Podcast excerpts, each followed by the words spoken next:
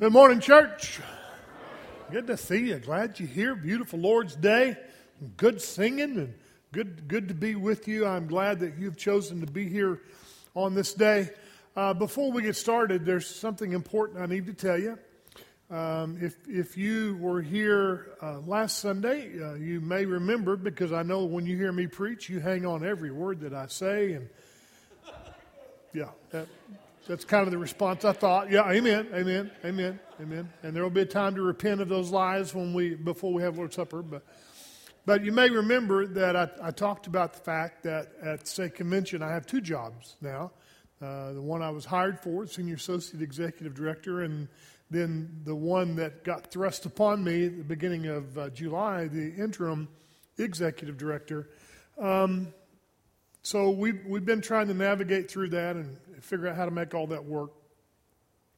But it appears that in, in the next several weeks that my responsibilities as interim will continue to increase as we get ready for things like state convention and, and those, those things are coming. So, because of all that, uh, it became painfully obvious to me that I was not have enough time to dedicate to you guys uh, and, and do what you needed me to do and deserved for me to do.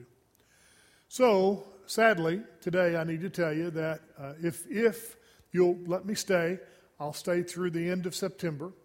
And, um, and then, I, then I've, got, I've got to stop this interim and focus on some other things that the Lord has put in front of me. Um, and I don't see any way around it. So I don't know whether you will receive that news sadly or gladly.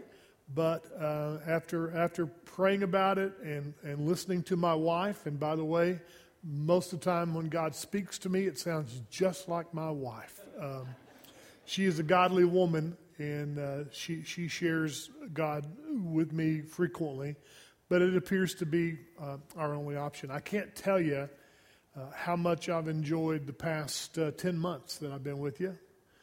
Um, it's been an incredible time for me uh, a time for me to grow spiritually and, and personally, uh, to develop friendships that uh, will last through eternity.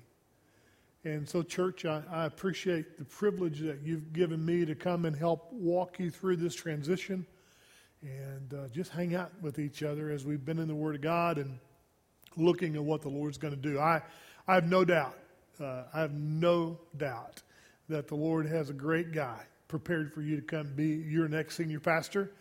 And one of the reasons you're really going to like him is he's going to follow me. And most people that follow me look really good. So it's, it's going to it's gonna work out well. And we've got a great, uh, a great future. The search team is working hard. I've met with them a couple of times. Uh, they've got a stack of resumes that choke a good sized horse. And, and somewhere in that, that probably that analogy probably didn't work for most of you. They just got a bunch of a bunch of resumes from folk, and, and I've no doubt that in that stack is the one that God has intended uh, to come and be your pastor.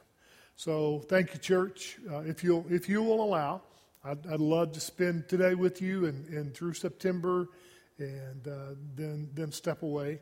But we thought, as as talked leadership team last Sunday, we thought that it would be better sooner to tell you this than later. Uh, so you, you pray um, for me as I go through this next kind of transition, and I promise you that I will pray for you and will continue to do that. Uh, my, my morning drive from my house to the office is about an hour, a little over an hour, in fact. And every morning, I spend part of that time listening to preachers on the radio, and I spend part of that time praying. And I, every morning in my prayer, I pray for this church. God has a great and glorious future for you. Uh, and I, the, the fact that He's allowed me to stay with you for these months is a blessing that I will not forget, I promise. And when we get past it and I get to look back on it, I will always look back on it with a smile on my heart and a smile on my face and joy in my spirit that the Lord Jesus allowed me to come and hang out with you guys for this season of your lives. Amen? Amen. Amen. Good. Well, we should take up an offering and call it good then. You want to? it was a joke. You might know the deacons would jump at that opportunity, right? All right. Hey, uh, this morning it's just a, a one verse sermon. Uh, and those of you that don't know me would think, man, this is going to be short. Oh, no, no, no, no. You can, sometimes you can do more with one verse than you can do with three or four chapters. But the verse I want to, I want to spend some time with you this morning may be, may be one of the best known, if not the best known verses in the entire Bible. We find it in, in, the, in the Gospel of John. Uh, we find it in John chapter 3. Remember that your Bible has two testaments, an, an old one and a new one. Uh, and, and, and, and, and, and, and so this Gospel of John is going to be found in the new one, which is kind of toward the back of your Bible. And I, if you've got a scripture with you, I'd love for you to find it and open it. And you, you know that it's going to be John 3.16. You're already ahead of me, and you got it memorized. I'm just going to encourage you to open your Bibles and look at it one more time. And, and if it were possible, I would say to you, you ought to look at it as if though you have never seen it before that you, that you come to John 3.16 not without any uh, preconceptions or, or notions about what it says or doesn't say, but as if it is the very first time that you have seen these words put together in the way that they are in John 3.16. Man, if, if my magic wand were not in the shop, I'd, uh, I'd, I'd wave it right now so that you could see this verse for the very first time and allow the truth of it and the glory of it and the wonder of it to sink into your heart and into your spirit. Father God, today we get to talk about an incredible verse, a verse that doesn't have a lot of words in it, but boy, it's got a lot of meaning in it.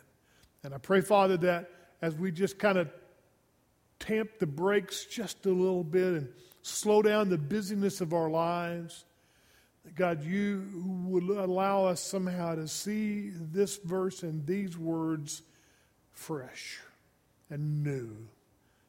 And that God, the excitement of what you say in this verse would overwhelm us. God, the holiness of it would convict us. And the truth of it would give us hope unimaginable. In the blessed name of Jesus, I pray.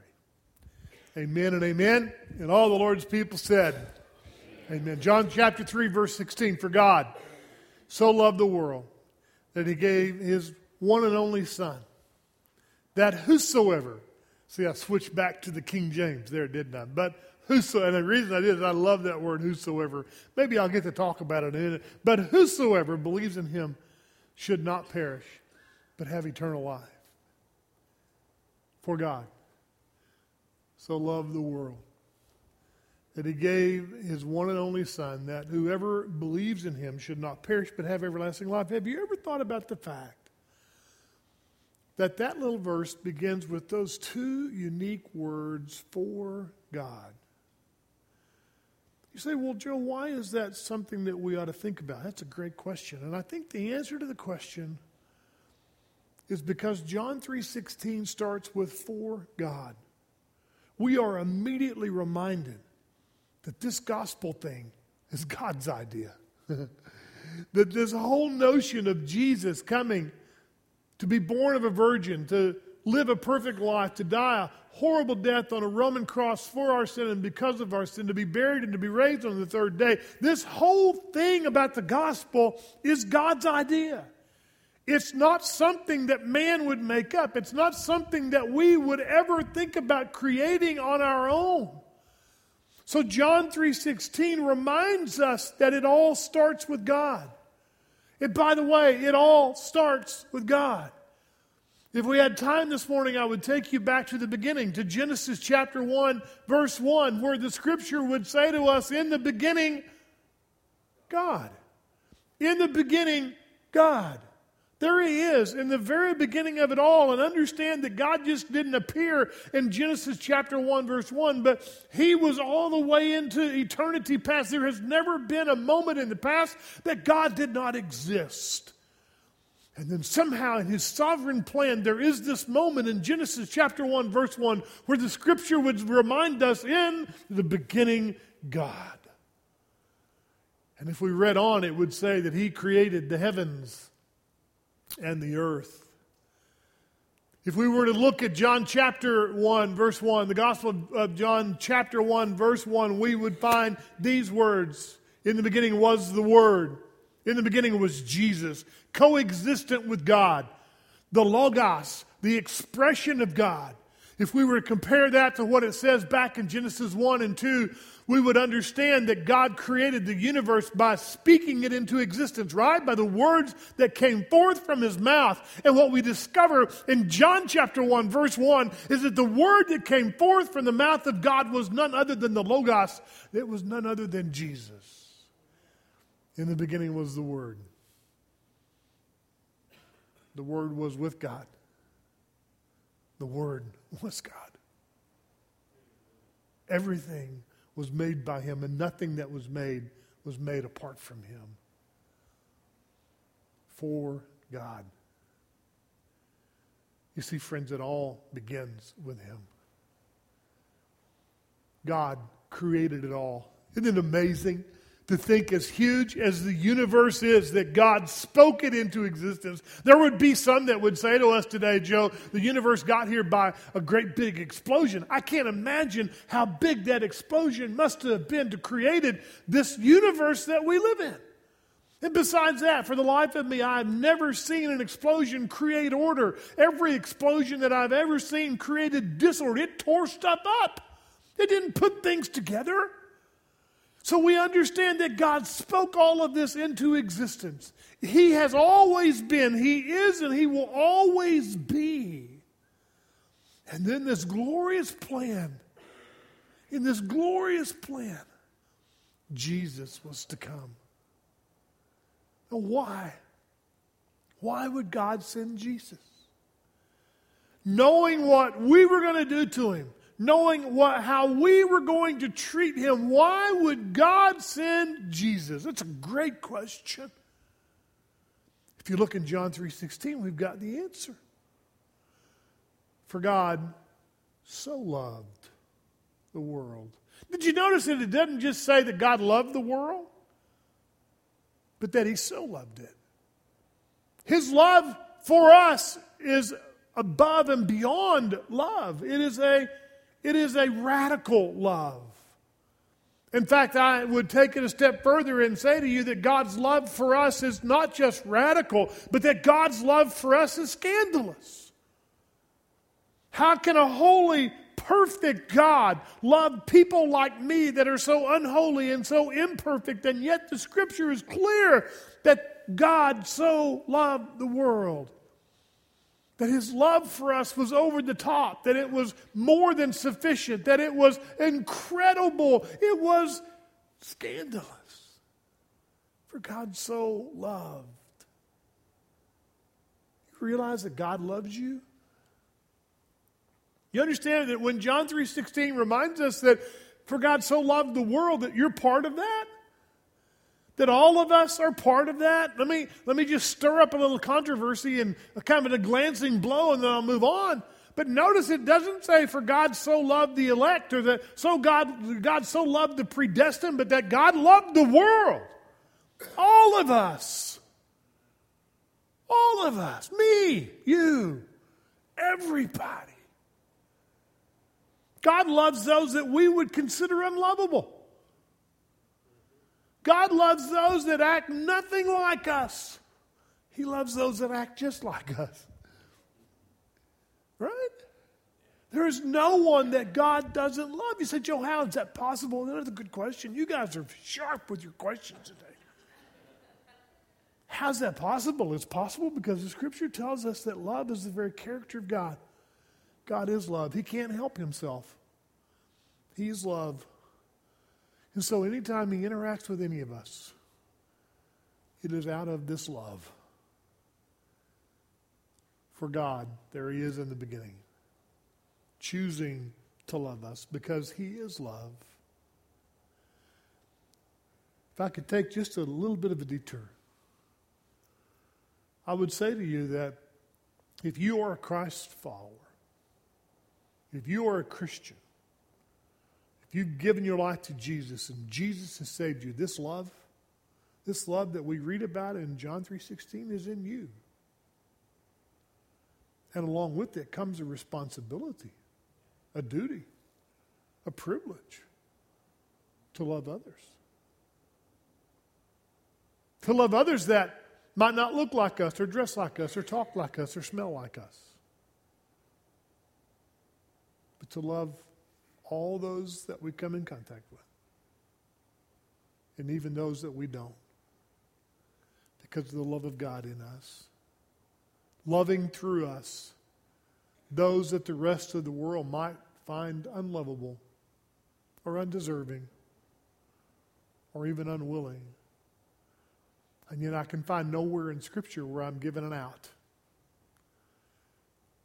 At the end of the day, I have no choice but to love you. If I'm a Christ follower, I have to love you. Amen? Amen. I have to. I have to love those folks that are going to show up at 10:30 for goodness sake. You know, obviously, obviously it's easier to love you guys. Look at you, but it's that 10:30 crowd that'll stretch you. And by the way, when the 10:30 crowd gets here, I'm going to talk to them about how easy it is to love them and how difficult it was to love you this morning. So don't get the high hat, don't don't get the big head, and walk out of here with that notion because I'm going to play it on both ends. That's right. For God so loved the world. The word loved is an interesting word. You may know that in the Greek language there are two or three words, maybe four, that are translated love. We don't have that benefit in the English language, right? We just say the word loved. And the curious thing about how we use it is, is I use the very same word to talk about how I feel about ribeye steaks and how I feel about my wife. Right? I love a good ribeye. I love my wife. Now, I didn't put those in the right order, so don't anybody be texting her. I'm going to love her first and ribeye second. But that, that's really the only way that we have to talk about that, right? But in, in, in the original language in the New Testament, there, there, are, there are multiple words that are translated love. One of those Greek words that, are, that is translated love is the word agape, which, by the way, is the word that's used in John 3.16. Agape. It is a God love.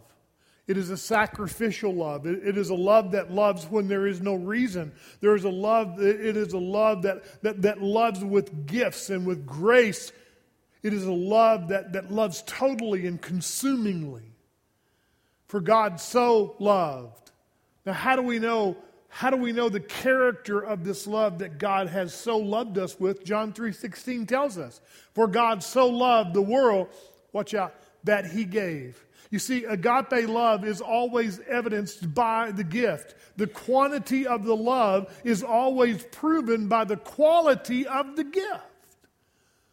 God so loved us that he gave, that he gave out of his own sacrificial spirit, out of his own generosity, out of his own grace and mercy, out of his own understanding that we have but one way and that is Jesus. God so loved us that he gave. That he gave. Not that we deserved, not that we earned, but that we so desperately needed. And God, out of his great love for us, gave. For God so loved the world that he gave. So, what did he give us? Ah, John 3.16 tells, right? That he gave, if you got a King James Bible with you, his only begotten son. The newer translations say his one and only son. For God so loved the world that he gave his one and only son. Isn't it, isn't it a curious thing that the Bible would speak that way? That Jesus is the only begotten, the one and only Son of God. Isn't it curious that the Bible would speak that way? Because what that tells us is that, there, is that God only has one son. He's got innumerable children, but one son. God loved the world so much that he gave us his one and only son. You know, in the, in, in the news in the last several weeks, there's been quite a bit of stuff kind of floating around about UFOs and, and, and aliens and stuff like that. And everybody wants to know if there are UFOs and does that mean that there are other civilizations in the far flung stars? You know what? I don't know. I don't have a clue. But here's what I do know if there are UFOs and if there are aliens from civilizations in the far flung stars of our universe, if that is the case, okay. But here's what I know there's only one Son of God, and it is Jesus Christ. For God so loved the world that he gave us his one and only Son. He gave him up for us, which means that Jesus went to the cross for us, and there he would die for our sins. So God gave him up for us, but also God gave him to us. Because when, when we are saved, when we come to that moment in our lives when we know that the only hope that we have is Jesus, and we ask Him to save us, He is given to us as our Savior. For God so loved the world, that me and you, that He gave His one and only Son. That whosoever. I love that word. I go back to the King James Version almost every time. That whosoever. And I think the reason that I do is because I'm a whosoever. You, you are a whosoever. God loves the world so much that he gave his one and only Son that whosoever. We are whosoever. Let's go out on the street and watch the cars drive by. You know what? Everybody driving a car by the church this morning is a whosoever. The homeless population that walks the streets in front of the church on Sunday morning, every one of them a whosoever. The person sitting next to you in your pew today is a whosoever. Those who would never darken, darken the doors of this church, whosoever. God is not selective in who He loves. He loves us all, the whole world. Because remember, the Bible says he's not willing for any to perish, but for all to come to repentance.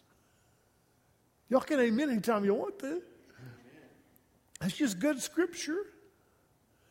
And so we come to John 3.16 and we have this amazing statement. For God so loved the world that he gave his one and only son that whosoever. That's how I got in the family. I'm a whosoever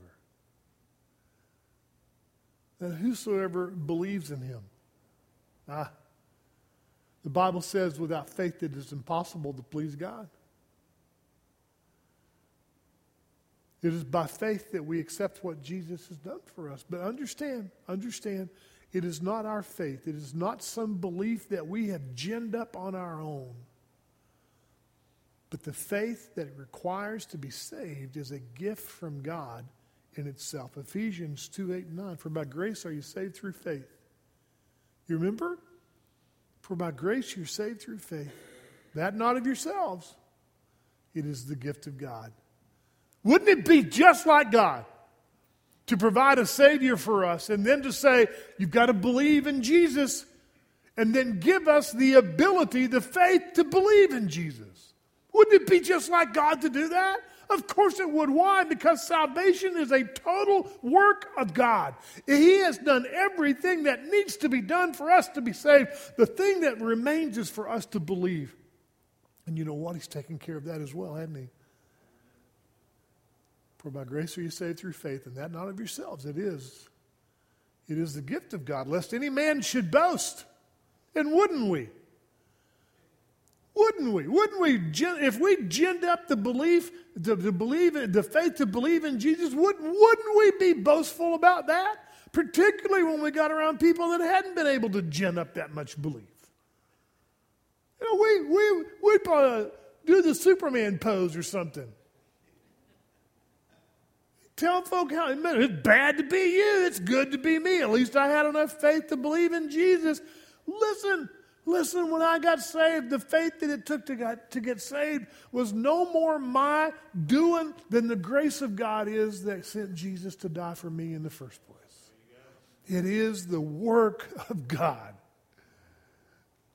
For God so loved the world that he gave his one and only Son, that whosoever believes in him should not perish but have everlasting life. You say, Whoa, whoa, Joe. I was with you till we got to the perish word. And do I have questions about that? And your question would undoubtedly be Joe, I've known people that are Christians that have died. They've perished. So how can John 3:16 be true? If I know people who have been saved and who, who, who claim the name of Jesus and who were obviously Christian people, they've died, they've perished. How does that line up with what John 3:16 says when it says they will not perish? That's a great question. And the answer to the question is what we mean by the word perish, what we mean by the word die. Understand that in the scripture, perishing or dying does not refer to the cessation of life, it refers to a separation. Not a cessation, but a separation.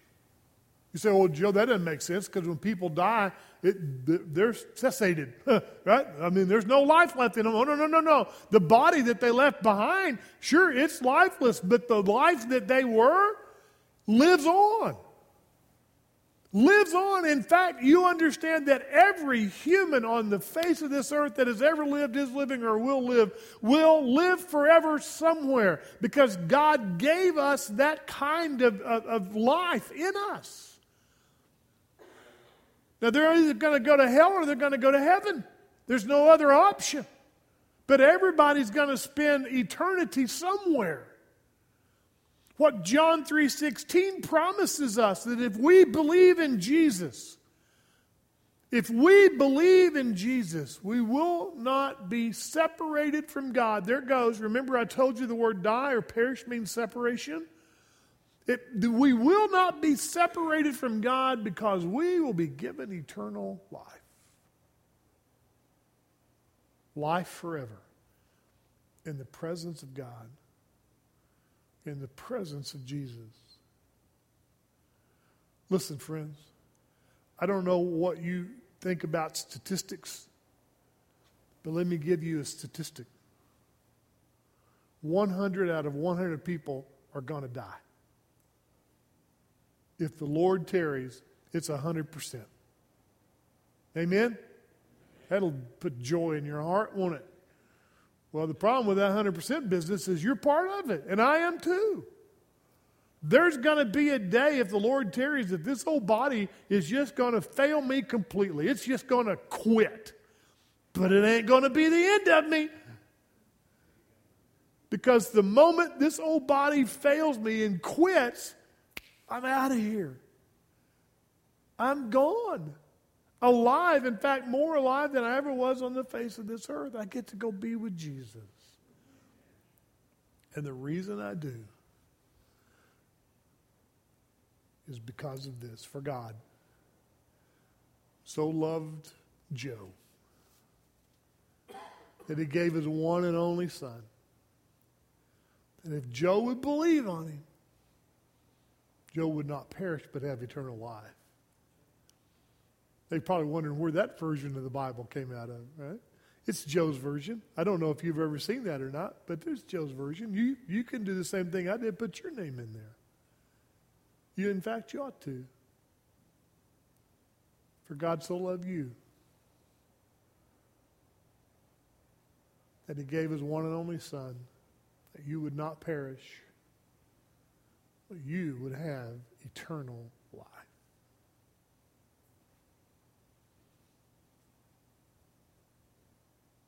Pretty simple, isn't it? Pretty powerful, isn't it? Pretty amazing, isn't it? Scandalous, I would say.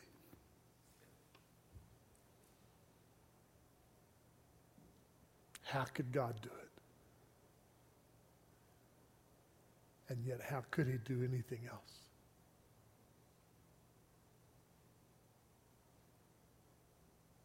But to send Jesus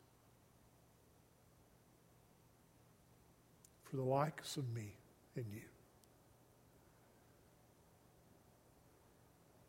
It is an amazing story.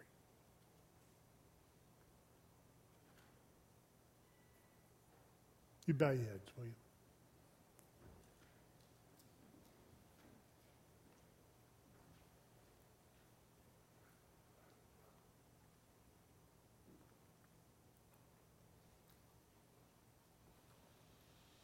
Has there ever been a moment in your life where you actually have dealt with this truth, this verse?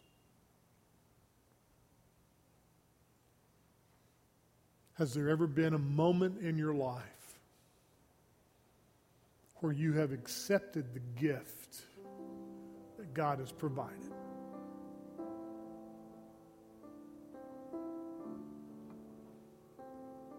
Has there ever been a moment in your life where you've just been overwhelmed by the sacrificial love of God?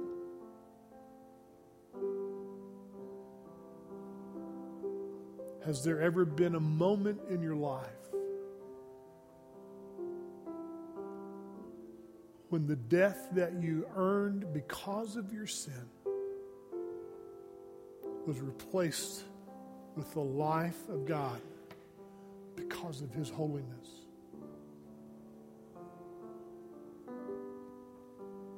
And if there has never been that moment, then why wouldn't you want this moment to be that moment.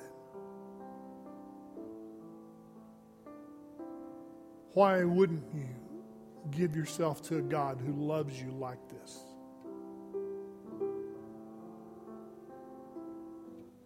Why wouldn't you give yourself to a God who is your only hope, your only future, your only way? And you would say, well, Joe, how do I do that? And I would say, you just ask Him God, will you save me? Will you save me? Thank you for saving me. God, I believe in Jesus, and I want Him to live in me. Would you save me? Thank you, Jesus, for saving me. Hey, listen, if you just prayed that prayer for the first time of your life, we want to welcome you to God's forever family. We would love to know that you just did that. There's a variety of ways that you can communicate that to us. You can slip up your hand and just let me know. Hey, Joe, I just prayed and asked God to save me. I'm not going to embarrass you with that. I promise. I'd just love to know so I can pray for you. There are others of you that have prayed that prayer before and you need to follow up. You need to make it public. Maybe today would be the day you needed to do that, or you need to be baptized, or you need to join the church, or maybe maybe all of that's in place, but it's just been a while since you thanked God for saving you. And maybe today, if that's you, you just need to slip your hand up, reach to the heavens, and say, Thank you, God, for saving.